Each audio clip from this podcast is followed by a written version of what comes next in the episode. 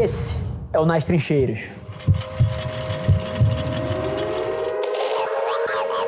e Ricardo, a gente não fala sobre isso. Mas poderia se argumentar que Adventures é uma DNVB, tá? Porque no final do dia, os seus dois principais executivos são grandes influenciadores. E não que a gente seja influenciador, ah, eu sou um youtuber, etc. Não, nós temos muita massa, muita audiência, onde quer que a gente se comunique nos canais. E isso se converte em resultado de negócio pra gente. Mas agora, muito mais do que isso, é, não é sobre o resultado de negócio só. É sobre estar na trincheira. É sobre estar na arena. E aqui tem uma história muito bacana que eu acho que vale vale a pena contar, porque lá atrás, quando eu saí do negócio da minha família para começar um business de marketing, um business de criatividade, um business de conteúdo, o meu maior medo era eu perder o pulso da realidade. Era, era eu me tornar um executivo que, por exemplo, hoje em dia Adventures, cara, tá indo para mais de 400 pessoas já. É eu me tornar um executivo que tá vendo, cara, orçamento, tá vendo planilha de DRE, tá controlando a empresa através de reporte. Como é que eu conseguia crescer um negócio do tamanho que a gente tá ambicionando, que é para as milhares de pessoas, mas sem perder o pulso da ponta, porque o que eu mais valorizo é a criatividade que está na ponta. É o ato de você conhecer cada nuance da plataforma. E eu vi no ato de me tornar um creator, um head para isso. Eu entendi que eu podia ser um, um, grande executivo, sim, um alto executivo,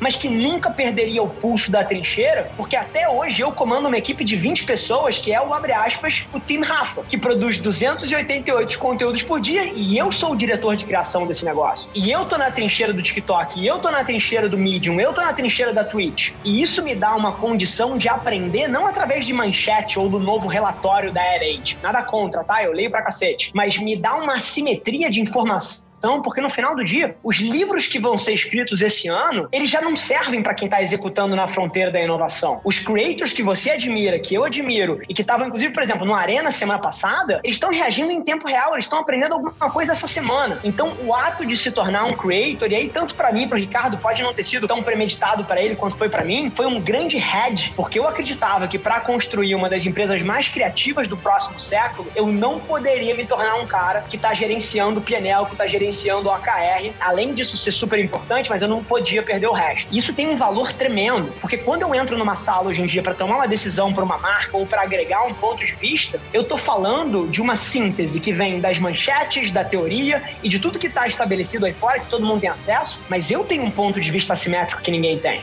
Eu tenho um ponto de vista porque eu leio 299 DM e 744 comentários por dia da minha marca. Eu sei como a internet opera, eu sei qual é a tensão do domingo agora, eu sei qual é a atenção dessa segunda-feira. E isso é totalmente assimétrico num mundo que se move tão rápido quanto o de hoje em dia.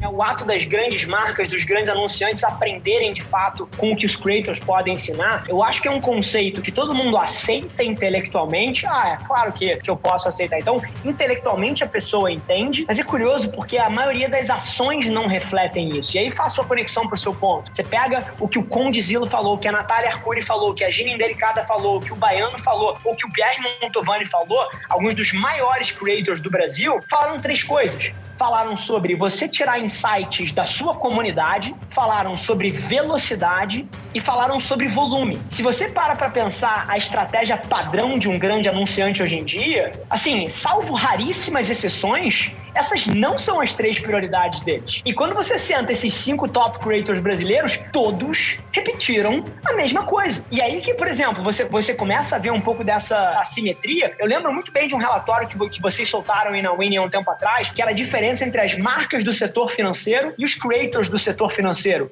O quão era gritante a diferença de engajamento e formação de opinião. E, e, e é curioso porque eu sou um cara muito prático eu, eu não gosto de uma abordagem ou, ou de outra. Eu gosto da abordagem que é melhor. E, e, aí me parece quase anarquista você ter milhares de pessoas ouvindo a Arena, milhares de pessoas vendo os relatórios da Winning e quando param nas suas companhias, elas não fazem metade do que estão lendo ou que deveriam estar fazendo. Falando dos insights aqui para deixar um legado claro para todo mundo, foi sobre ouvir a comunidade, sobre volume de conteúdo. Uma pessoa como a Gina posta 27 vezes por dia e sobre velocidade, porque um insight de uma tensão cultural que aconteceu aconteceu hoje, às 11 horas da manhã, tem que ser aproveitado agora. A tensão cultural da quinta, 18 horas, já é outra. E a marca que não consegue ser relevante na cultura, ela acaba falando uma mensagem que não ecoa na avenida da internet. Então, velocidade, volume e ouvir a comunidade, é, eu acho que são os três grandes insights que não só a gente respira aqui na Adventures, mas como os creators também, que tem que operar isso de uma maneira um pouco mais raiz ali.